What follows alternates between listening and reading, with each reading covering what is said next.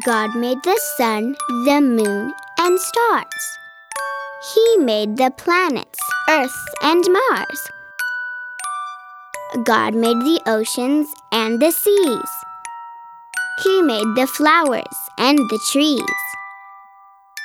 God made the birds and all the bugs. He made the snails and worms and slugs.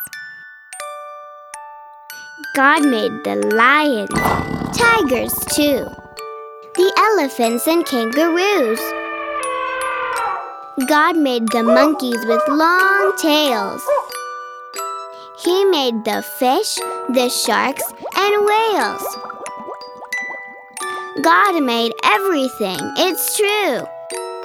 The best thing that God made was you. Special thanks to Ally Ariola. Please share Fish Bites for Kids on social media, and we'd really appreciate you taking a moment to rate and review this podcast to help reach more people. Thanks for listening, and come back soon for more Fish Bites.